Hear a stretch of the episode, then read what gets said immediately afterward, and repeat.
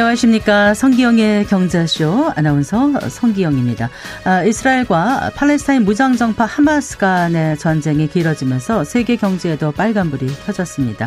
아, 예멘의 후티 반군은 팔레스타인을 지지한다는 명분으로 홍해를 지나는 민간 선박을 공격하고 있는데요. 아, 글로벌 교역의 통로인 홍해가 막히면서 전 세계 물류 대란에 대한 우려도 커지고 있습니다. 우리나라도 원자재 수입과 배터리 수출 등의 차질이 예상되는 있는데요. 홍해 사태로 빚어진 물류 대란 현황 짚어보고요. 전 세계 공급망에 미칠 영향에 대해서도 분석해 보겠습니다. 아, S&P 500이 2년 만에 사상 최고치를 기록했습니다. 상대적으로 부진한 국내 증시에 1월 효과는 없는 것인지 주간 증시 흐름 짚어봅니다. 이 시간 유튜브로도 함께하겠습니다.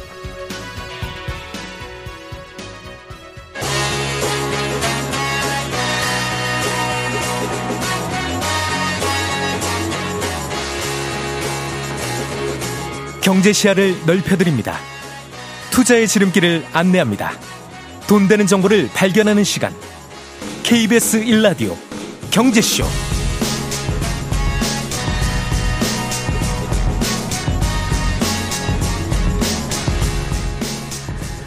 아, 먼저 오늘의 주요 경제 뉴스 정리해 보겠습니다. 경제 뉴스 브리핑 손서구 경제평론가와 함께합니다. 어서 나오십시오. 네, 안녕하십니까. 안녕하세요.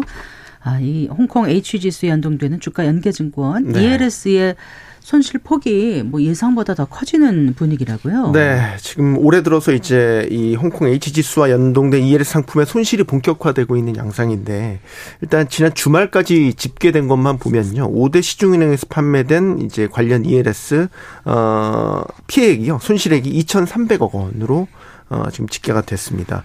그 지금 총 판매 잔액이 20조 가까이 되거든요. 19조 네. 3천억 원. 이 중에 이제 80%인 15조 4천억 원이 올해 만기가 돌아오고 네. 상반기에 이 중에서 또 10조 원이 넘는 금액이 상반기에 만기가 집중이 돼 있기 때문에 지금 전체 손실 평균이 52.7%거든요. 네. 근데 이제 이대로 가면은 일단 5조 원 손실이 넘는 거는 산술적으로 지금 확정이 됐다라고 봐야 어 손실 넘는다고 봐야 되고 지금 이 홍콩 H 지수가 약세가 지금 지속되고 있어요. 그래서 오늘 같은 경우도 지금 결국 5천 선이 지금 아래로 내려왔거든요. 네, 네. 어, 이렇게 되면 지금 손실률이 60% 수준까지 지금 도달할 수 있기 때문에 산술적으로 보면 이렇게 되면 손실액이 6조 원을 넘어설 수 있다. 이런 전망 지금 나오고 있죠. 네. 어, ELS는 원금의 100%를 손실 볼수 있는 고위 이론적으로는 그렇죠. 예, 그러니까 고위험 상품인 네. 거잖아요. 그런데 이제 지난해 ELS 발행은 크게 늘어났고요. 네. 이게 이제 한국 예탁 결제원에 따르면요. 지난해 ELS 발행 금액이 62조 8천억 원이었습니다. 이게 전년 대비해서 8.9% 증가한 건데 이제 ELS가 우린 지금 문제가 되는 홍콩 H 증시만 갖고 얘기를 하지만 다양한 기초 자산을 갖고 발행이 되거든요. 우리 코스피를 갖고 발행이 되기도 하고 네. 뭐 개별 종목 삼성전자나 현대차 이런 걸 갖고도 발행이 됩니다. 근데 작년에 보면 미국 어, 이런 해외 증시가 상대적으로 강세장이었잖아요. 그래서 뭐 S&P 500이라든지 아니면 유로 스톡스 지수 같은 유럽 증시에 속하는 해외 지수를 기초 자산으로 하는 이런 ELS가 가장 많이 늘어난 것으로 집계됐고요. 반면에 이제 홍콩 H 지수는 뭐 재작년 작년 계속 지수가 아, 하향 됐기 때문에 네. 어, 상대적으로 좀 1%, 1.3% 정도 발행액이 감소한 것으로 집계됐는데 요즘에 그 요즘뿐만 아니죠. 지난해부터 일본 증시가 굉장히 화랑입니다. 그래서 이 니케이 지수를 기초 자산으로 한 네. ELS가 또 작년에 보니까 어 거의 뭐 두 배 이상 155% 늘어난 것으로 집계가 돼서요. 어 이런 것들 역시 어떤 지수의 흐름에 따라서 일종의 유행처럼 ELS 발행도 이런 지수의 흐름에 따라서 좀 늘었다 줄었다 하는 이런 흐름들을 보이고 있고. 그러니까 2023년에 2020 2년보다 그렇죠. 155% 네, 155% 늘었다는 늘었다. 거고 네. 이게 또 우려되는 게 이게 만기가 3년이니까 작년에는 증시가 좋았다고는 하지만 또 홍콩 H 증시의 사례를 보면 또 언제 일본 지수가 안 좋아질지 모르니까 다시 말씀드려 신중한 투자 어, 이런 초고위험 상품에 대한 신중한 투자는 꼭 필요하다 이렇게 보입니다. 근데 이제 이 홍콩 ELS와 관련해서는 뭐 그 손실도 손실이지만 또 판매사인 은행과 그 증권사들의 그 불안전 판매 여부가 지금 논란거리지 않습니까? 맞습니다. 네. 지난주에도 이 홍콩 ELS 피해자 300여 명이 금융감독원 앞에 가서 뭐 은행과 증권사들 규탄하는 이런 항의 집회 열었지 않습니까? 지금 금감원이 전수조사를 하고 있어요. 그래서 빠르면 2월 늦어도 3월 안에는 조사 결과 발표를 하고 이것에 따라서 이제 불안전 여부 판매, 불안전 판매 여부, 그다음에 이제 피해자들에 대한 배상 비율 등이 결정될 예정인데 어, 쟁점은 이겁니다. 이제 우리는 금융 소비자 보호법이라는 게 새로 시행이 되고 있기 때문에 여기에서 얘기하는 이제 판매 규제 원칙을 준수했는지 네. 이 여부가 이제 판단 잣대가 될 것으로 보이고요.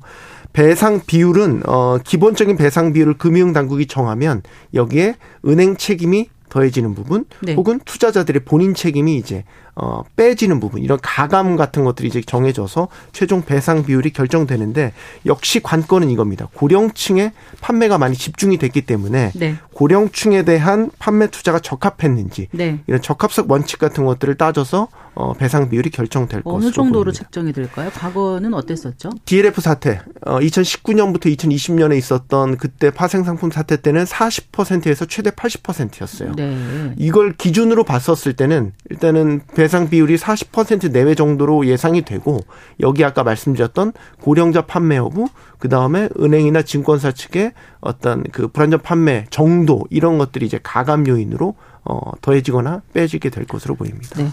자, 그리고 서울 지역의 전세 거래량이 6년 만에 가장 낮은 수준으로 떨어졌다고요? 네. 어, 서울 부동산 정보광장에 따르면요. 서울의 주택 전세 거래량이요. 지난해 12월 어, 2만 37건이었습니다. 이게 1년 전 같은 달과 비교해서 10.4% 어, 전월보다는 7.8% 각각 감소를 한 건데 이게 이 총 거래 건수만 보면 2017년 12월 이후 최저치입니다.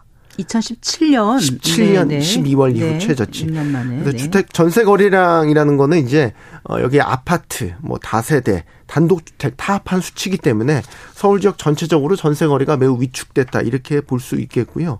아, 특히 이제 눈에 띄는 거는 뭐 재작년 작년에 이제 빌라와 관련된 전세 사기들이 많이 있었기 때문에 네네. 네. 빌라와 관련된 전세 거래는 뚝 떨어지는 뭐 이런. 모습을 보였습니다. 네. 주택 거래 자체도 또 많이 감소했다면서요? 네. 주택 거래도 이제 1년 만에 가장 적었어요. 그래서 서울 아파트 매매 거래량만 보면 지난해 12월에 1,730건으로 집계가 돼서요. 어, 그 전에 어 1월 이후 1월 이후 어 11개월 만에 가장 적었고요. 네. 월간 거래량은 이제 작년 흐름을 보면 작년에 이제 특례 보금자리론 그리고 일부 이제 규제 완화가 있었죠. 이런 것들로 이제 3천 건 안팎으로 확 늘었다가 네. 하반기 들어서 다시 또 이런 급감하는 양상을 보이고 있는데 아무래도 고금리가 계속해서 이어지고 있고 이런 특례 보금자리론 일반형 같은 게 중단된 것들이 영향을 미친 것으로 보이고요. 거래가 없다 보니까 역시 주택 가격 자체도 네, 하락세로 네. 전환을 했습니다. 그래서 지난달 집값 서울 지역 같은 경우도 결국 마이너스로 하락 전환을 했고요. 전반적으로 이제 부동산 경기 둔화 우려가 커지고 있기 때문에 주택을 뭐 사거나 팔거나 이런 것보다는 저축으로 좀 관망하는 이런 심리가 좀 짙어지고 있다. 이렇게 보시면 되겠습니다. 네. 자, 지난주 금요일에 그, 그 보험 비교 플랫폼이 첫 시작 됐잖아요. 네, 맞습니다. 초반이라서 그랬는지 이런저런 좀 혼란이 있었다면서요. 맞습니다. 지난주 금요일에 19일에 처음 이제 개시를 했는데 어 이게 이렇게 보시면 돼요. 저희 얼마 전에 신용대출 주담대 갈아타는 이제 대한대출 플랫폼 네. 상당히 인기 많다고 전해드렸잖아요. 어떻게 보면 이제 그게 보험으로 옮겨진 겁니다. 그래서 그 2탄이다. 이렇게 보시면 되는데 어 초반에는 말씀하신 것처럼 좀 혼선이 빚어졌어요. 예를 들어서 뭐 사용자들이 한꺼번에 접속하면서 좀 접속 장애가 일어나는 경우도 있었고요. 어, 또 이제 뭐 여기에 참여한 손보사들의 상품이 다 검색되지 않는 아, 일부 좀 오류 네, 이런 네. 것들도 나타났고 네. 어, 또 이제 자동차 보험이 이제 지금 가장 그 비교 서비스로 등장했거든요. 그래서 여기에 중요한 게 예를 들어서 사고율 같은 게 정확하게 측정이 돼야 네, 네. 정확한 보험료가 산정이 되는데 네. 이건 사고율 같은 것들이 정확하게 산출이 안 돼서 이렇게 되면 이제 예상 보험료 같은 게 나와요. 사고율이라 그러나요? 그렇죠. 오. 이게 이제 한 해 예를 들어서 제가 전에 들었던 자동차 보험에서 제가 뭐 접촉 사고나 이런 것들 을 일으키면 네. 그 다음에 할증 요인이 되잖아요. 네, 네. 이런 것들이 정확하게 집계가 돼야 되거든요. 근데 이제 이게 지금 시스템으로는 이게 이제 보험 만기 30일 전까지는 정확한 사고율이 집계가 안 돼요. 네, 네. 근데 이제 이런 것들을 감안을 하면 이제 예상 보험료 같은 게 나와야 되는데 그런 것들에 대한 정확도가 아직 떨어진단 말이죠. 그래서 이런 것들이 좀 개선이 돼야 되겠다라고 하고 또 하나 이게 좀 홍보 문구와 달리 좀 오래 걸려요. 뭐 1분 안에 끝 그렇죠. 거 아니고요? 뭐 1분 만에 뭐 비교할 수 있게 해드립니다. 이렇게 하는데 저도 한번 들어가 봤어요. 아, 들어가 그래서 네, 그래서 통신사 인증해야 되고요. 개인정보 입력해야 되고 네. 또 자동차 정보도 입력해야 되거든요. 음. 1분 안에 안 돼요. 네. 최소 뭐 제가 정말 양보해서 5분. 음. 근데 손 빠른 분들도 그렇죠. 예. 저는 뭐 30분은 있어야 여유롭게 좀 생각하고 아, 판단하시고 입력하고 네. 이래야 될 것 같은데 좀 네. 그래서 홍보한 것보다는 좀 기대치를 낮춰야 되지 않나 아직까지는요. 그렇습니다. 그래도 좀 편리한 부분이 있지 않겠어요? 또 이제 며칠 지나면 안정 찾아갈 테고요. 그렇죠. 네 이제 좀 앞으로 이제 좀 개선이 되면 이제 아무래도 비교 플랫폼이라는 게 나왔기 때문에 어 일단은 한눈에 이걸 비교할 수 있기 때문에 어 소비자들 입장에서는 좀 편하죠. 그래서 나한테 좀 더 적합하고 저렴한 보험 상품이 뭔가 이런 것들을 한눈에 비교할 수 있다라는 건 좋은데 어 그리고 이제 기존에 이런 플랫폼이 없었던 건 아니에요. 다모아 보험이라고 기존에도 비교 플랫폼이 있었는데 조금 더 이번 플랫폼이 직관적으로 바뀌었다. 네. 그리고 하나 어 입력해야 되는 번거로움이 좀 더 줄어들었어요. 그래서 예를 네. 들어서 제가 선택한 플랫폼에 가서 제 정보를 입력을 하고 적합한 상품을 찾아서 그 해당 보험사에 누르고 들어가잖아요. 그럼 기존에는 다시 입력을 했어야 됐어요. 음, 네. 근데 이제 그런 정보 입력된 정보들이 그대로 옮겨가는 거죠. 그러니까 그런 것들은 좀더 네, 직관적이고 그 정보가 편리해졌다. 그리고 지금은 떠돌아다닌다는 생각을 네 물론 논란도 있습니다. 너무나 과도한 정보 수집을 한다 이런 논란이 있기는 그러니까. 하지만 하나만 더 말씀드리면 네. 지금은 이제 어 자동차 보험 어 이제 한정이 돼 있지만 이게 이제 더 확대될 거예요. 뭐 예를 들어서 개인 손실 보험이라든지 그렇죠. 뭐 펫보험, 뭐 생명보험 이런 분야로 이제 확대될 예정이기 때문에 어 전체적으로 좀 완벽하게 시스템이 갖춰져서 나온다. 그러면 조금 더 편리하고 정확도 높은 그런 플랫폼을 경험할 수 있게 되지 않을까? 일단 지금은 이렇게 말씀을 드리겠습니다. 알겠습니다. 잘 들었습니다. 고맙습니다. 고맙습니다. 경제 뉴스 브리핑 손서구 경제평론가와 함께했습니다.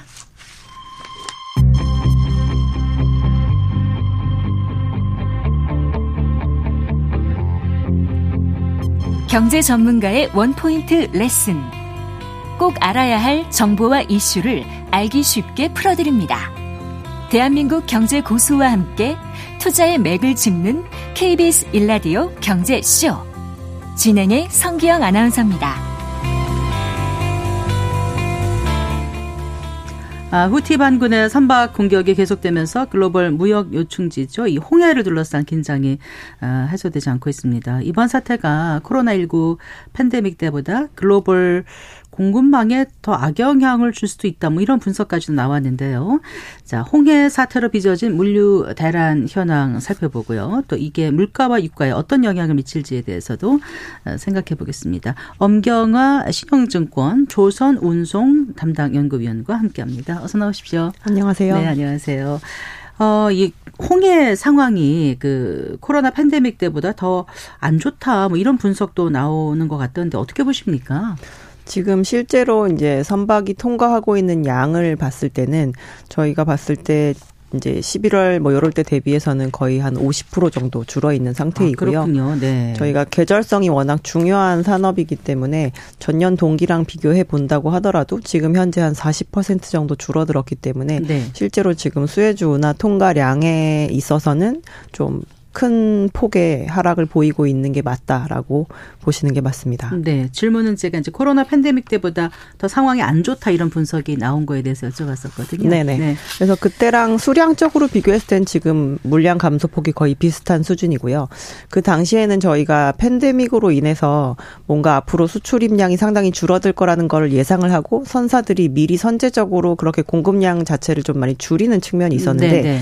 이번에는 어떻게 보면은 전정 불안으로 인해서 갑작스럽게 저희가 거기를 가지 못하게 된 그런 부분이 있기 때문에 네. 조금 준비하는 데는 오히려 시간이 더 모자랐다라고 볼 수 있는 상황이고 네. 그 대신 물동량 자체가 이제 이 뒤로 밀려 있는 상황이라고 하면 저희가 심각한 상황이 오래될 수 있을 거라고 볼 수 있는 상태이지만 네네. 만약에 그게 아니고 수요 자체가 조금 줄어들어 있다라고 한다면 네. 저희가 봤을 땐 꼭 팬데믹이랑 이렇게 동일시해서 볼 필요는 없다라고 보고 음, 있습니다. 그러니까 이게 체선이라 그러죠. 배가 이렇게 네네. 막 적체돼 가지고 못 가는 거 그런 체선 현상까지는 지금 나타나지 않고 있단 말씀이신가요? 어떤가요? 이미 우회를 해야 될 수도 있다라는 거를 어느 정도 예상을 하고 이제 네. 우회를 하고 있는 상태이기 때문에 네. 그때 당시와는 조금 다른 모습인 것으로 파악이 되고 있습니다. 음, 네.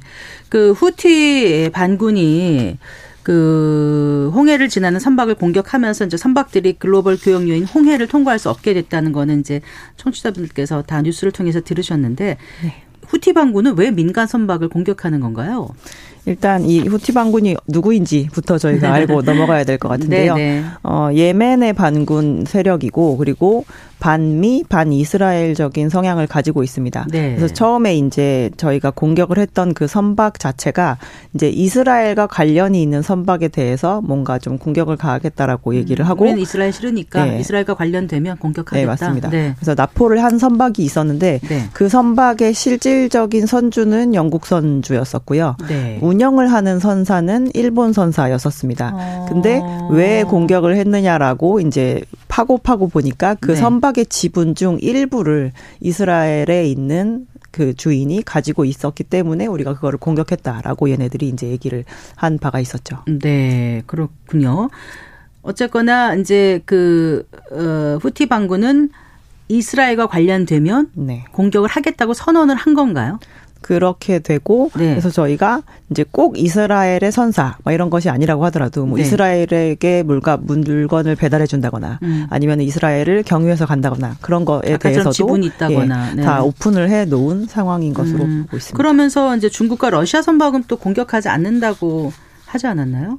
그렇게 얘기를 하긴 했는데 네. 저희가 지금까지 이제 11월에 뭔가 첫 납포가 일어나고 그 뒤로도 저희가 10여 척이 넘는 선박들이 이제 공격을 당하고 있는 아, 상황이거든요. 벌써 10여 척이 넘게 예, 공격당했어요. 예, 굉장히 많은 선박들이 어. 공격을 당했고 이제 그들의 면면을 다 들여다 보면 이제 뭐 유럽 선사인데 뭐가 이스라엘이랑 관련이 있는 건지 조금 알기가 어려운 부분이 있어서 네. 저희가 봤을 땐 중국이랑 러시아는 건드리지 않겠다라고 했지만 네. 그렇게 면밀히 다 과연 피해갈 수 있을지에 대해서는 조금 의문인 것 같습니다. 그래서 모든 민간 선사들이 이제 이거에 대해서 정확하게 저희가 이스라엘이랑 저희는 상관이 없습니다라고 명확하게 하면서 넘어가기 어렵기 때문에 네. 그냥 다 같이 우회해서 가자라는 식으로 전략을 바꾸는 상태가 된 상황이죠. 음. 네, 그렇군요.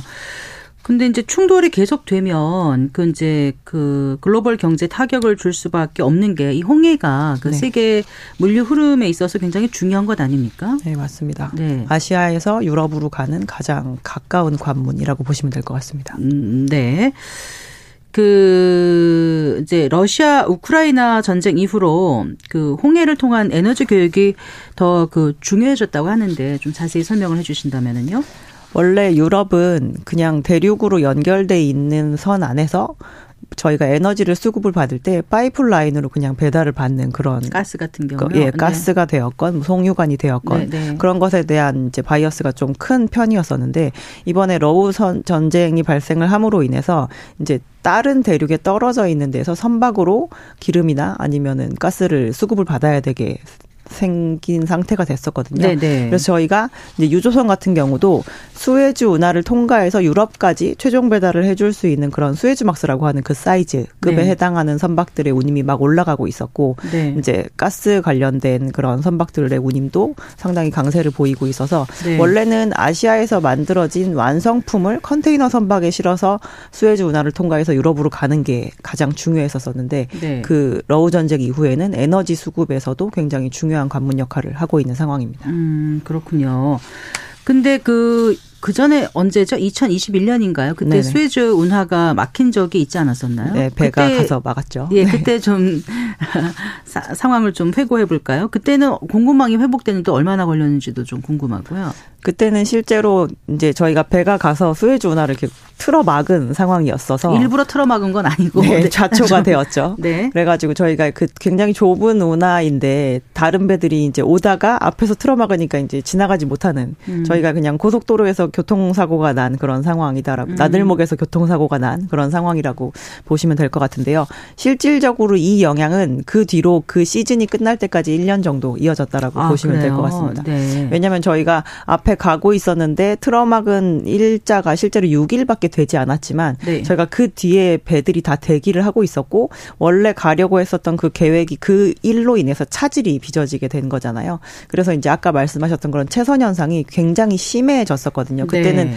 갔던 배가 다시 돌아 나와서 희망봉을 우회하느냐 마느냐 이거를 고민하기에도 조금 애매한 상황이었었기 때문에 네. 실제로 그 배가 빠져나올 때까지 대기를 하고 있다가 나중에 늦게 이제 최종 도착지에 도착을 하게 되었습니다. 음. 그러다 보니까 저희가 물건을 내려야 되는데 갑자기 한꺼번에 몰린 배들이 내리는 상태가 되다 보니 그것으로 인해서 점점 점점 계속 채선 현상이 과, 과해졌고요. 음. 네. 저희가 보통 그 해에 장사를 시작하는 시기가 3월이거든요. 근데 네. 하필이면 3월에 그러니까 그 2021년 3월에 네. 네. 그래서 그 시즌 장사가 끝날 때까지 그래서 22년 1월까지 운임이 계속 상승하는 상황이 벌어지게 음. 됐었습니다. 아, 그때 대만 선박회사인 에버그린 소속의 초대형 컨테이너선인 네, 에버기븐호가 실수로 이제 좌초된 거잖아요. 네네. 지금처럼 무슨 공격이 있거나 그런 건 아닌데 네, 그런데도 어, 딱 엿새 동안 거기서 있었는데 그 영향이 거의 1년 가까이 갔다 이 말씀이신 네. 거예요. 어. 근데 그때는 2021년 3월이었고요. 3월인 거하고 지금 11월에 이제 그, 그 후티 반군이 이제 지나는 그 선박들을 공격하는 거가 지금 이제 1월 정도 됐지 않습니까? 한 네네. 2개월 정도 된것 네. 같은데 아까 계절적인 요인이라고 표현하셨잖아요. 네 뭐가 좀 다른 의미를 찾을 수 있을까요? 지금은 좀 괜찮습니까? 오히려? 지금은 일단 네. 그냥 쉽게 말해서 비수기에 해당이 됩니다. 네. 저희가 그 12월 크리스마스 시즌에 선진국에서 무언가를 소비를 하기 위해서 그 전까지 물건을 마구마구 갖다가 아, 배달을 그 하고 이미 네. 네. 지금은 이제 저희가 뭐 블랙 프라이데이 뭐 이런 세일이 다 끝난 상태잖아요. 네. 그래서 지금은 이제 다음 해 봄부터 다시 나르게 될 물건들을 나를 준비를 하면서 아. 이제 점진적으로 항차도 굉장히 줄이는 기간에 해당이 되거든요. 네, 운항 차수를 네. 그리고 저희가 전쟁 자체가 10월 7일에 발생을 했었고 네. 그 뒤로 이제 약, 약간의 공격이 좀 가해지게 되면서 언제든지 희망봉으로 우회를 해야 될 수 있다라는 걸 약간은 예측을 하고 있었던 상황이었었기 때문에 네, 네. 그때 당시처럼 저희가 우르르르 몰려가고 있다가 갑자기 앞이 탁 막혀서 그 뒤에 다 대기하고 있거나 이제 그런 상황은 아니기 때문에 네. 지금은 실질적으로 이제 채선 현상이나 이런 것들은 크게 발생하지 않고 음. 있는 상황입니다. 그러면 아주 아주 곤란하다, 뭐 위협적이다 이렇게 받아들이지 않아도 좀 될 수 있다는 뉘앙스로 느껴집니다. 말씀하시는 걸 들어보면. 그 대형 화주나 뭐큰 네. 선사 이런 데들 같은 경우는 어느 정도 계획을 가지고 조금 대처할 수 있는 정도인 거라고 저희는 보고 음, 있습니다. 음, 네. 근데 최근에 이제 미군이 후티 반군을 타격했지 않습니까? 네. 그런데 후티 반군이 또 금방 물러날지 잘 어, 모르겠군 모르겠는 상황이고 업계에서는 그 이 사태가 어느 정도 갈까라고 지금 예측을 하고 계세요. 이 전쟁 자체에 대한 부분은 뭐 언제든지 길게 갈 수도 있는 사안이라고 생각을 하고 있는 상태이고요. 네. 그래서 오히려 이 산업에 종사하고 계신 분들은 그냥 장기화된다라는 전제하에 음. 아예 우회를 해서 가는 방향을 긴 그림으로 봤을 때 궁극적으로 가야 되는 아. 영업 전략이라고 생각을 하고 가는 게 오히려 화물의 운송에 있어서의 안정성은 훨씬 더 높아지지 않을까라는 아. 식으로 대응을 하는 것이고요. 나쁜 쪽을 생각해서 아예 이제 해놓고 그렇죠. 그렇게 해서 장기적으로 대처를 하는 거죠. 이렇게 계획을 갖고 계시는 거군요. 맞습니다. 그러면 그 수에즈 운하 대신에 아, 희망봉 더 밑으로 해서 쭉 네네. 돌아가면 얼마나 시간이 더 걸리는 거고 운임은 어느 정도 평균 오르는 건가요?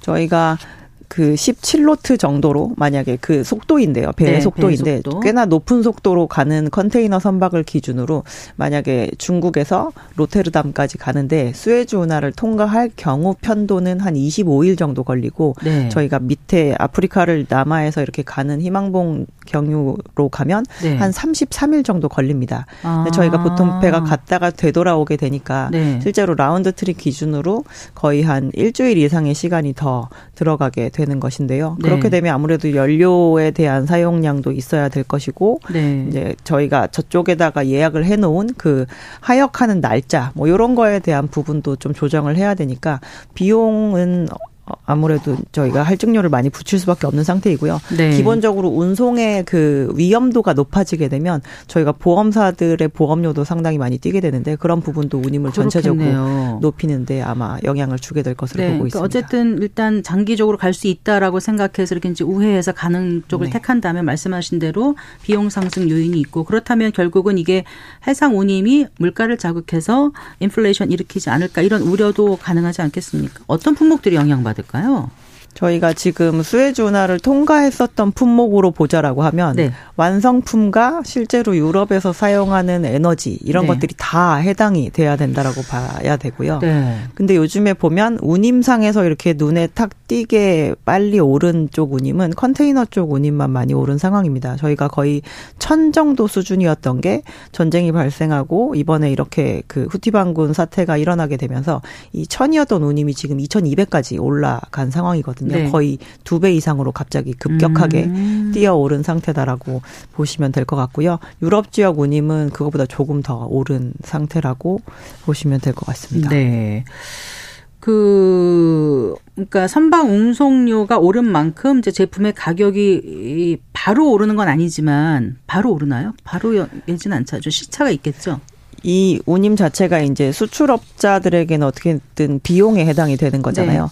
근데 이제 대형 수출업자이냐 아니면은 네. 저희가 그때그때 스팟스팟에서 그 운임료를 잡아가지고 보내는 이제 중소형 수출업자이냐에 따라서 이 고통의 정도가 약간 다르다라고 볼 수가 있는데요. 만약에 저희가 대형으로 그 수출을 하고 있는 규모가 있어서 운임료에 대해서 원래 해운 선사와 미리 어느 정도의 선을 이렇게 맞춰 놓은 업자가 아니시라고 한다면 네네. 네. 지금 오르는 이 운임을 거의 다이렉트로 비용으로 그 겪으셔야 되는 그런 상태라고 봐야 되니까 네. 여기에서 손실을 만약에 보지 않으시려면 미리 계약되지 않은 품목에 대해서는 올려서 팔아야지 실제로 수익이 남는 음. 상태가 될 수가 있겠죠. 그래서 네. 저그 궁극적으로 저희가 알고 있는 아주 큰 화주, 뭐 삼성전자, 막 이런 데들 같은 경우는 사실 연간으로 저희가 쓸 수 있는 운임 양과 뭐 수량과 그리고 운임료에 대해서 어느 정도 미리 책정을 해놓고 그 네. 부분을 네. 적용을 하기 때문에 이제 그 다음 시즌으로 넘어가기 전까지는 기존에 계약해놨던 그 운임을 좀 누릴 수 있는 상태이지만 네. 소상공인들 같은 경우는 소상공 그 수출업자들 같은 네, 네. 경우는 지금 바로 이거를 비용에 전가를 하지 않으면 이제 손실을 보는 그런 상황이 됩니다. 음, 네. 그러면 이게 혹시 무역 판도 이런 데도 영향을 줄까요? 오래 지속이 된다라면은? 만약에 저희가 어떠한 지역에서 수급을 하고 있었던 물건이 있는데 이번에 이 운하 통과로 인해서 만약에 그 수급을 할 수 없는 상태가 된다. 그러면 다른 곳에서 이제 구해 와야 되는 상황이 되겠죠. 네. 그래서 그렇게 될 경우에는 이제 원래 이 A와 B 국가 사이를 막 교역을 하던 배들이 이 B 국가에서 구해오던 이 물건을 구하기 위해서 C 국가로 만약에 옮겨가야 음, 네, 되는 네, 상황이 되잖아요. 네. 그렇게 되면 이 배들이 항로를 변경하는 과정에서 공급이 많이 부족해지고 이제 그 기간 동안은 상당히 혼선을 빚게 됩니다. 음. 그래서 그런 거에 있어서도 아마 무역의 좀 판도를 바꿔놓는 음. 그런 부분이 생길 수 뭐 있다. 홍해 리스크가 커피 무역 판도까지 바꾼다. 그래서 베트남산 원두가 비싸지니까 이제 브라질산으로 눈을 돌리고 있다. 이런 그래야 될 수도 어, 있죠. 기사도 네. 눈에 띄어서 제가 한번 여쭤봤고요. 자, 우리도 이제 무역으로 먹고 사는 나라 아닙니까? 그 우리 업체들 상황 어떤지 좀, 좀, 음, 좀 짚어볼까요? 저희가 이제 오기 전에 이제 가장 저희가 지금 현재 상황을 이제 짧은 기간 안에 많이 체감할 수 있는 업체들이 어느 업체냐면 주선 업체입니다. 저희가 직접적으로 배를 들고 있는 업체는 아니지만 네. 화물을 들고 있는 축과 이 배를 들고 있는 축을 이렇게 이어주는 업을 하는 걸 저희가 주선업이라고 주선. 얘기를 하거든요. 네, 네. 그래서 지금 만약에 이제 이런 문제가 생겨서 혹시나 이제 실어야 되는데 뭔가 공급이 상당히 부족해서 이거에 대해서 이제 급성으로 뭔가 배를 놔줘야 된다라거나 아니면 급성으로 이 무역에 대해서 이제 배를 좀 잡아달라라는 그런 요청이 있느냐라고 여쭤봤는데 있는데 네. 지금 현재 상황에서는 이제 단기적으로 생긴 이벤트이고 네. 뭐 운임이 근데 그 사이에 너무 올라 버렸는데 이미 내가 팔 이 물건에 대해서는 가격이 정해져 있는 상황이잖아요. 네네. 그래서 실질적으로 이 해당 경기가 그렇게 좋지는 않으니까 차라리 네. 그냥 기다리겠다는 아, 거를 선택하는 쪽이 밀어서. 많다라고 하더라고요. 네. 그래서 이제 저희가 뭐 요즘에 긴급 선박 투입 막 이런 얘기도 많이 나오고 있는 상황이지만 그게 선박이 투입이 됐을 때 긴급하게 다 꽉 차서 갈 수 있을 정도로 해당 경기가 좋으면 그 음. 그 부분이 이제 해결이 되는 문제이지만 네. 만약에 긴급하게 놓긴 하지만 너무 비용이 비싸서 이거를 음. 감당하기에는 조금 어렵다라고 한다면 네. 이제 실질적으로 그 해당 업을 하고 계시는 분들은 지금 수출의 차질을 많이 겪고 음. 계실 가능성이 있습니다. 경기에 따라 좀 달라지겠네요. 네. 그 국내 1위 하윤사인 HMM 같은 경우는 뭐 방금 말씀 말씀하신 것처럼 긴급 투입하기로 했다면서 임시 선박 내척을 북유럽 지중해 노선에 이러면 좀 그쪽은 좀 나아질까요? 어떨까요? 그러면 스팟으로 공급은 넉넉하게 되는데 이제 그거를 지불할 만큼의 그 능력치가 되느냐 지금 화주들이 네. 수출업자들이 이제 그게 가장 관건이라고 보셔야 될 것 같습니다. 그렇겠네요. 자 이제 홍해 리스크 지금 살펴보고 있는데 이게 유가에는 어떤 영향을 줄 걸로 지금 분석하고 계세요? 이 홍해 문제가 발생을 하면서 그 즈음에 또 이란이 미국 유조선을 호르무스 해협에서 또 공격을 공격했죠. 한 그런 사례가 네, 있었거든요. 네. 그래서 그날 보면 유가도 많이 튀었고 이제 앞으로 이 해협 자체를 조금 클로징을 하면서 수출입에 상당히 안 좋은 영향을 줄 수도 있다라는 그런 전망이 나오기도 했습니다. 근데 저희가 지금 이 후티 반군이나 뭐 이런 대립각에 있는 데들을 보면 사실 오일을 파는 것이 굉장히 중요한 경제에 해당이 되는 국가들에 해당이 되거든요. 네. 그래서 지금 한간에 나오는 얘기는 이제 사우디나 이란의 지원을 받고 지금 이스라엘과 반대각을 세우고 있는 데들이기 네네. 때문에 중동의 그 오일의 무역에 대해서 건드리는 것은 최소한으로 하지 않겠느냐라는 그런 예측이 있을 뿐만 아니라 네. 지금 현재 이렇게 중동에서 파는 오일을 많이 못 팔게 되었을 때 가장 수혜를 보는 국가가 어디라고 네, 생각하세요? 미국이 되나요? 미국입니다. 네. 미국이 생각보다 에너지를 지금 굉장히 많이 유럽에 팔고 있는 상황이거든요. 네. 그래서 약간 남 좋은 일을 시키는 상황이 될 수도 있기 때문에 네. 이런 쪽으로 번지지 않을 거다라는 게 지금 이 해운업계에서 조금 아. 얘기가 나오고 있는 상황인데 네. 이거는 어떻게 보면 정치적인 시각에서 좀 해석을 해봐야 되는 부분이겠죠. 그렇겠네요. 네. 우리나라로 들어오는 원유 대부분이 홍해와 호르무즈 해협 통과한다고 하던데 이게 에너지 수급에 영향을 좀 줄 수도 있을까요? 실질적으로 과거에 저희가 그 장기 공급 계약을 맺고 있었던 천연가스 수입에 있어서 네. 예멘이 그때 전정 불안이 발생을 했었던 적이 있었고 네네. 네. 실제로 그 배들이 1년에 해야 되는 항차를 다 채우지 못하고 일을 아예 안 했었던 적이 있습니다. 네. 그런데 그 부분이 만약에 길어지거나 장기화 된다라고 한다면 우리나라처럼 이렇게 에너지가 나지 않는 오직 수입에 의존해야 되는 국가 같은 경우는 네. 그 수급을 위해서 이제 또 다른 사용처를 찾아야 되고 이 지금 현재 올라 있는 이 운임을 이제 그냥 다 받아들여야 되는 그런 음, 상황이 될 네. 수가 있죠. 누구에게는 위기가 또 누구에게는 또 기회가 될 수도 있는 네, 게 자본주의 시장의 명암이 아닐까 싶기도 한데 이런 상황에서 어떤 종목 같은 쪽에 좀 관심을 가져보면 좋을까요? 어, 그러니까 원래 운임이 오르면 네. 해운주를 보시는 게 맞거든요. 네. 근데 우리나라 같은 경우는 지금 이러한 단순한 그 기본적인 산업의 업황만으로 바라볼 수 없는 좀 그런 상황에 처해 있는 상태이고요. 네. 운송이랑 관련된 모든 기업들이 다 지금 빅딜에 걸려 있는 상황이라 네. 오히려 그것이 이제 주식의 움직임에 더 많은 영향을 주고 있는 상태이기 때문에 저희는 운송주에 대해서 뭔가 그 추천을 드리기가 조금 어려운 음. 상태다라고 생각을 하고 있고요. 오히려 뭐 궁극적으로 이런 것 때문에 선박이 필요하게 된다라고 하면 네. 그냥 조선업체들 보시는 게 낫지 않을까라고 네. 생각을 하고 있습니다. 행간을 잘 읽어야 되겠네요. 잘 들었습니다. 고맙습니다. 네. 네. 감사합니다. 아, 신영증권 엄경아 연구위원과 함께했습니다.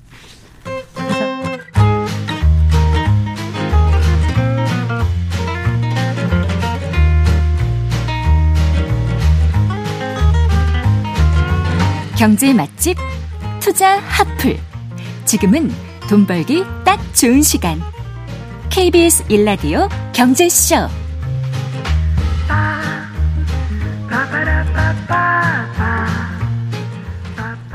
네, 4시 38분입니다. 한 주간 주식 시장을 달굴 주요 이슈와 일정 살펴보고요. 또 현명한 투자 전략도 짚어보겠습니다. 주간 증시 동향.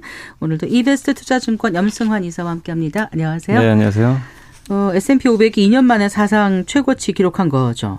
네, 맞습니다. 네, 부진했던 국내 증시도 조금 살아나는 분위기였는데요. 자, 오늘 국내 증시 흐름 좀 더 짚어볼까요? 네, 사실 이제 미국의 좋은 영향을 좀 받아서 아침에 좋은 출발을 좀 해줬는데 결국 오늘 좀 마이너스에 또 끝이 났습니다. 그래서 네, 금요일 날 네. 증시가 좀 오르고 나서 다시 힘없이 좀 빠졌는데 옆 나라 이제 일본의 상승과 미국의 상승에 비해서 한국은 좀 계속 소외를 받고 있고요. 물론 이제 오늘 보면 AI가 이끄는 이제 그 반도체 기업들의 주가가 상당히 좋았어요. 그래서 네. 뭐 거기까지 분위기가 좋았는데 오늘 2차 전지주들이 일부 기업들이 막 10% 이상 거의 급락을 하면서 예, 이 2차 전지 섹터가 우리나라에서 차지하는 그 비중이 꽤 되다 보니까 증시에 좀 부정적인 영향을 좀 줬습니다. 그래서 오후에 좀 힘이 빠지면서 국내 증시는 결국엔 좀 약세로 좀 아쉽게 좀 마무리가 됐고 어쨌든 연초 이후로 좀 제대로 된 반등 한 번 없이 오늘까지도 좀 국내 증시는 힘없이 좀 밀리는 그런 흐름이 오늘도 좀 전개됐다. 그래서 반도체만 좀 오늘 좋았던 그런 하루가 아니었나 이렇게 좀 네. 보고 있습니다. 다양 기술주 반등으로 뉴욕 증시 상승 흐름이 되살아낸 모습인데 앞으로 그 증시 흐름 어떻게 전망하시는지요? 일단 이제 미국 같은 경우는 미국도 사실 이렇게 다종타기보다는 워낙 지금 AI가 이끄는 그 반도체주들 주가 흐름들이 좋다 보니까 네네. AI 모멘텀으로 인해서 뭐 당분간 견조한 흐름이 예상이 되고요. 또 거기다 올해는 미국이 금리까지 이제 인하할 가능성이 높기 때문에 통화 정책의 방향도 주식 시장에 되게 유리한 그런 흐름으로 좀 전개될 것 같습니다. 그래서 미국 증시는 좀 너무 많이 올랐다라는 그런 부담만 뺀다면 좀 계속 견조한 흐름이 예상되고 문제 이제 한국 증시인 것 같은데 한국 증시는 어쨌든 반도체가 살아난 건 좋아요. 이건 당연히 플러스 요인은 맞는데 네, 네. 2차 전지라든가 다른 이제 경기 민감 업종들이 주가들이 지금 워낙 지금 좋지 않은 상황이라 이들 업종에 대한 좀 그 매수세가 좀 유입이 돼야 되는데 이 부분은 좀 시간이 걸릴 수밖에 없고요. 실적이 또 개선되는 거 확인을 해야 되니까 네. 한국 증시는 조금 미국이나 이런 이제 일본 증시의 상, 상승과 좀 약간 이제 그 디커플링 되면서 약간 아직은 좀 지지부진한 그런 좀 장세가 펼쳐지지 않을까 이렇게 판단을 하고 음, 있습니다. 디커플링 된다고 보시는 거군요. 네. 네. 그 이제 미국의 그 금리 인하가 예상보다 더 늦춰질 수 있다는 전망이 더 지금 커진 것 같아요. 네네. 그 앞으로 이게 또 증시 흐름에 어떤 영향을 줄지 금리와 주가 이 관계를 좀 설명하시면서 해주시면 더 도움이 될 것 같습니다. 사실 미국이 요즘에 보면 금리 인하 기대감은 높은 건 맞는데 연준 위원들도 그렇고 나오는 지표를 보면 금리 인하 올해 여섯 번 이상 하거든요, 시장은. 근데 연준이 얘기한 건 세 번이에요. 세 번이요. 예. 네. 근데 시장은 여섯 번이에요. 아직까지도? 네, 여전히 그렇게 좀 예상을 하는데 물론 네. 이제 예전보다 조금씩 시장도 아 여섯 번은 좀 무리 아닌가? 약간 후퇴는 하고 있는데 아직도 그 기대감을 놓고 있지는 않는 것 같습니다. 네네. 근데 그 네. 괴리가 있는데 그게 이제 좁혀질 필요도 분명히 있는데요. 근데 시장은 뭐 연준이 좀 금리 인하에 대해서 약간 좀 물러서는 발언을 해도 네. 증시가 반응을 안 하고 있습니다. 왜냐하면 어쨌든 세 번이든 네 번이든 오늘 올해 금리 인하하는 건 사실이고 네. 과거에도 그렇지만 금리 인하는 이유가 중요합니다. 그러니까 금리 인하를 할 때 경기가 안 좋아지네. 그래서 돈을 풀어서 경기 살리자. 이런 것 때문에 금리 인하했을 때는 대부분 안 좋았거든요. 네네. 네. 근데 이번 금리 인하는 그게 아니고 너무 금리가 높죠. 물가는 저 밑에 있는데 그래서 약간 이제 금리 인하는 이제 목적 자체가 네. 물가가 좀 안정화됐기 때문에 대한 걱정보다도 물가 안정 때문에 좀 높았던 금리를 낮추는 거거든요. 이제 네. 자연스럽게 그러다 보니까 어 경기는 나쁘지 않은데 금리를 낮춰주네. 이거 주식 시장이 되게 좋아하는 이 메커니즘 중에 하나거든요. 그러다 보니까 시장 이제 그런 부분에 대해서는 좀 긍정적으로 보는 거죠. 그래서 과거에도 그렇지만 경기가 안 좋아지면서 금리 인하하는 거는 악재지만 올해 미국이 금리 인하하는 건 경기 때문에 하는 건 아니거든요. 네. 그렇기 때문에 시장은 금리 인하 횟수보다 하는 이유에도 주목을 하면서 네, 일단 네. 긍정적으로 좀 바라보고 있는 것 같습니다. 네. 보통 이제 그 1월 효과 연초에 있지 않습니까? 그런데 우리 증시는 거의 없다고. 네, 맞습니다. 지금까지 봐선 봐, 그렇게 봐야 되겠죠. 네, 그러니까 사실 이제 뭐 조사 자료도 나와 있는데요. 2001년부터 2023년까지 1월달 코스피 평균 상승률이 실제로 1.21% 올랐어요. 그러니까 1월 효과가 있긴 있습니다. 근데 그 한 10번 중에 6번 올랐다. 이렇게 보시면 돼요. 확률은 그렇게 보시면 되는데 올해 지금 연초이로 코스피가 6.8%나 하락을 했고요. 코스닥은 3% 정도 하락을 했습니다. 그러니까 한마디로 올해는 예년과 다르게 1월 효과가 전혀 없는 가운데 오히려 지금 계속해서 뭐 글로벌 증시에서도 중국과 한국만 좀 약하거든요. 굉장히 좀 소외받는 그런 이제 1월이 좀 펼쳐지고 있다라고 보시면 좋을 것 음, 같습니다. 네. 조금 전에 그 반도체주들이 좀 괜찮았다 오늘. 네. 반도체들만 좋았다 이렇게 표현하셨는데 어 좀 다시 살아나고 있는 분위기인 건 맞죠? 네, 맞습니다. 이게 반도체가 사실 저번에 삼성전자가 부진한 실적 발표해가지고 주가 좀 안 좋았는데 네. 하이닉스 실적이 좋을 거란 얘기가 나오고 근데 결정타는 TSMC 같아요. 대만의 네네. 네. 세계 1위 반도체 기업이죠. 여기가 워낙 실적이 좋게 나오면서 주가 급등하다 보니까 일단 지금 최근에 증시는 부진하지만 네. 삼성전자와 하이닉스의 주가는 일단 지금은 좀 살아나고 있는 상황입니다. 네. 타이완 세미컨덕터 반도체 네, 만드는데 TSMC가 도대체 어느 정도 실적이 좋았어요? 그러니까 TSMC 이번 실적을 봤더니 4분기 영업이익이 좀 기대보다 잘 나왔고요. 근데 어차피 4분기는 지나간 거니까 앞으로가 중요한데 올해 연간으로 20% 이익 성장할 것 같다. 이게 엄청난 거죠. 어, 왜냐하면 어, 그렇게 나왔어요 보고서가. 네, 그러니까 네. 이제 TSMC가 직접 언급을 한 거죠. 네. 그 이후로 AI를 꼽았어요. AI, AI 네. 네, 네. 왜냐면 AI에 들어가는 반도체를 TSMC가 사실 엔비디아 것도 TSMC가 만들어주거든요. 네. 그러니까 AI 효과로 올해 좀 실적이 좋을 것 같고 AI 성장률을 매년 50% 이상 성장할 걸로 또 음. 전망까지 했습니다. 네. 사실 올해는 미국 경기도 작년보다는 조금 이제 둔화되고 글로벌 경기가 고성장 아닌데도 네. 이게 연간으로 20% 이상 기업이 성장한다. 그러니까 여기에 이제 시장이 놀란 거죠. 그래서 네. 반도체에 대한 의심이 다시 이제 또 기대감으로 바뀌면서 TSMC가 이틀간 11%나 주가 올랐고 엔비디아, AMD도 급등을 하면서 어쨌든 글로벌 반도체 기업들 주가에 TSMC가 좀 훈풍을 불어넣어주고 있다라고 보시면 네. 되겠습니다. 네. 어, 우리나라 반도체 수출세도 지금 회복세를 보이고 있지 않습니까? 음, 지난해 참 힘들었는데 훈풍이 이제 불어오고 있다고 봐도 될까요? 네, 지금 이미 불어오고 있고요. 사실 이제 반도체가 22년 8월부터 계속 수출이 마이너스 났거든요. 네. 근데 이제 작년 11월부터 플러스로 이제 전환이 됐고 네. 오늘 발표됐습니다. 오늘 이제 1월 1일부터 20일까지 데이터가 나와요. 그러니까 아. 10일 단위로 끊어서 발표하거든요. 아, 오늘이 22일이죠. 네. 네. 그래서 이제 20일이 아무래도 쉬는, 쉬는 날이었다 보니까 이제 오늘 데이터가 나왔는데 1월 1일부터 20일까지 반도체는 19.7%나 또 수출이 음. 늘어났습니다. 아, 그래요? 예, 그러니까 올해 지금 1월 1일부터 20일까지 전체 수출은 마이너스 1% 감소했거든요. 네네. 네. 반도체가 많이 늘어난 거죠. 그래서 반도체 실제로 업황은 일단 데이터상으로도 확실히 이제 돌아서고 있다는 게 지금 이 수출 데이터로도 확인이 가능한 것 같습니다. 그렇군요. 그 이제 삼성전자가 그 스마트폰에 AI 기능을 접목한 이른바 이제 AI 폰 공개했습니다. 네. 주식 시장에서 반응은 어떤 거예요?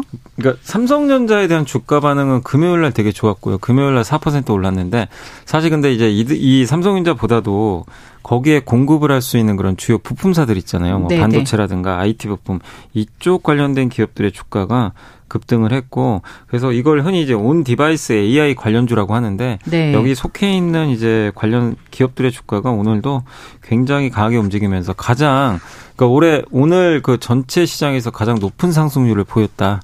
라고 보시면 좋을 것 같고 이번에 그 AI 기능이 이제 접목된 삼성의 갤럭시 폰이 나오면서 네. 갤럭시에만 이게 들어가는 게 아니라 지금 중국 업체들도 준비를 하고 있는 걸로 알려져 있고 애플이 좀 잠잠하잖아요. 네, 근데 애플 네. 아이폰에도 올해 가을에 나올 텐데 AI 기능을 굳이 애플이 이걸 접목 안 할 리는 없다라고 많이들 보고 계시더라고요. 그래서 애플까지도 AI 기능을 넣을 가능성이 높기 때문에 결국 이 on-device AI를 하기 위해선 반도체 성능이 올라가야 되거든요. 그래서 반도체 관련들에 대한 그 어떤 수혜는 좀 당분간은 더 이어질 것 같고 다만 이제 관건은 뭐냐면은 갤럭시 S24가 이제 예약 판매가 끝나고 조만간 네. 출하가 될 텐데 문제는 지금 전작 판매량이 2,900만 대예요. 지금 삼성이 뭐라고 했냐면 3,200만 대 정도 출하를 예상하고 있, 다고 하더라고요. 네네. 네. 이거보단 잘 나와야 됩니다. 근데 이거에 그렇죠. 못 미치면 주가에 또 다시 부정적이니까 3,200만 대를 넘어가는지 네. 요게 좀 관건이 될 것 같습니다. 애플도 많이 올랐죠? 애플도 최근에 부진하다가 네. 투자 의견이 이제 올라갔고 아마 네. 그런 내용들이 있더라고 아까 말씀드렸는데 애플도 AI 기능 넣지 않냐. 그래서 네. 그 기대감이 있어서 최근 애플 주가도 좀 살아나고는 있습니다. 음, 알겠습니다. 그동안 조선주가 좀 부진했었나요? 네, 굉장히 좀 부진했다가 어느 정도였었는지 지난주부터 이제 좀 살아나는 좀 흐름이 나왔는데 아까 이제 뭐 원경화 위원님도 좀 네, 나와 네, 계셨지만 네. 조선주들이 사실 지난해 하반기에 굉장히 좀 부진했다가 네. 또 11월, 12월에 좋았다가 연초에 좀 부진했는데 근데 최근에 이렇게 조금씩 조금씩 주가가 좀 살아나고 있는 이제 배경은 수주가 좀 늘고 있더라고요. 그래서 네. 뭐 지난주에도 수주가 있었지만 오늘도 그 하나오션하고 그 HD 현대중공업이 그 암모니아 운반선이라고 있거든요. 네네. 암모니아를 실어 나르는 배인데 요거를 또 수주를 했다라는 그 공시가 나와가지고 사실 좀 걱정을 했던 게 연초에 조선사 중에 HD 이제 현대중공업 그룹이죠. 여기서 네.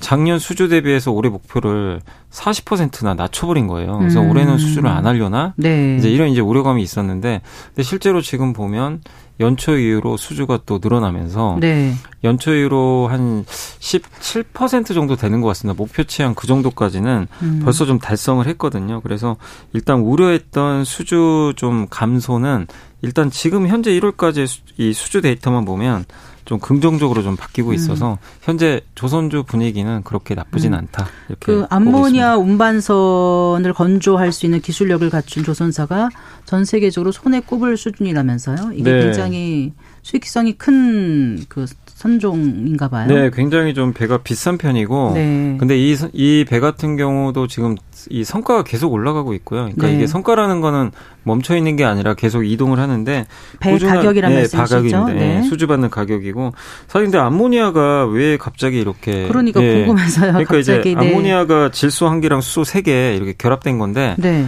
뭐냐면 암모니아를 분해하면 수소를 만들 수가 있어요. 음. 그래서 사실은 이 수소 운송하기가 되게 어렵거든요. 네. 그래서 수소에다가 수소를 어떻게 보면 이제 질소랑 이렇게 결합을 해가지고 암모니아를 해가지고 암모니아 네. 운송하기가 되게 편하다고 합니다. 네. 그 암모니아 기반 시설들도 전 세계에 좀 많이 있다 보니까 네. 그래서 나중에 이제 수소 사회로 전환하기 전에 암모니아를 이제 통해 가지고 이 수소산업과 이제 연결을 짓는 그런 분위기로 좀 가고 있는데 네. 그 과정에서 암모니아 운반선 그러니까 지금 암모니아가 이게 운반선이 지금 수주가 되면 언제 나오냐면 네.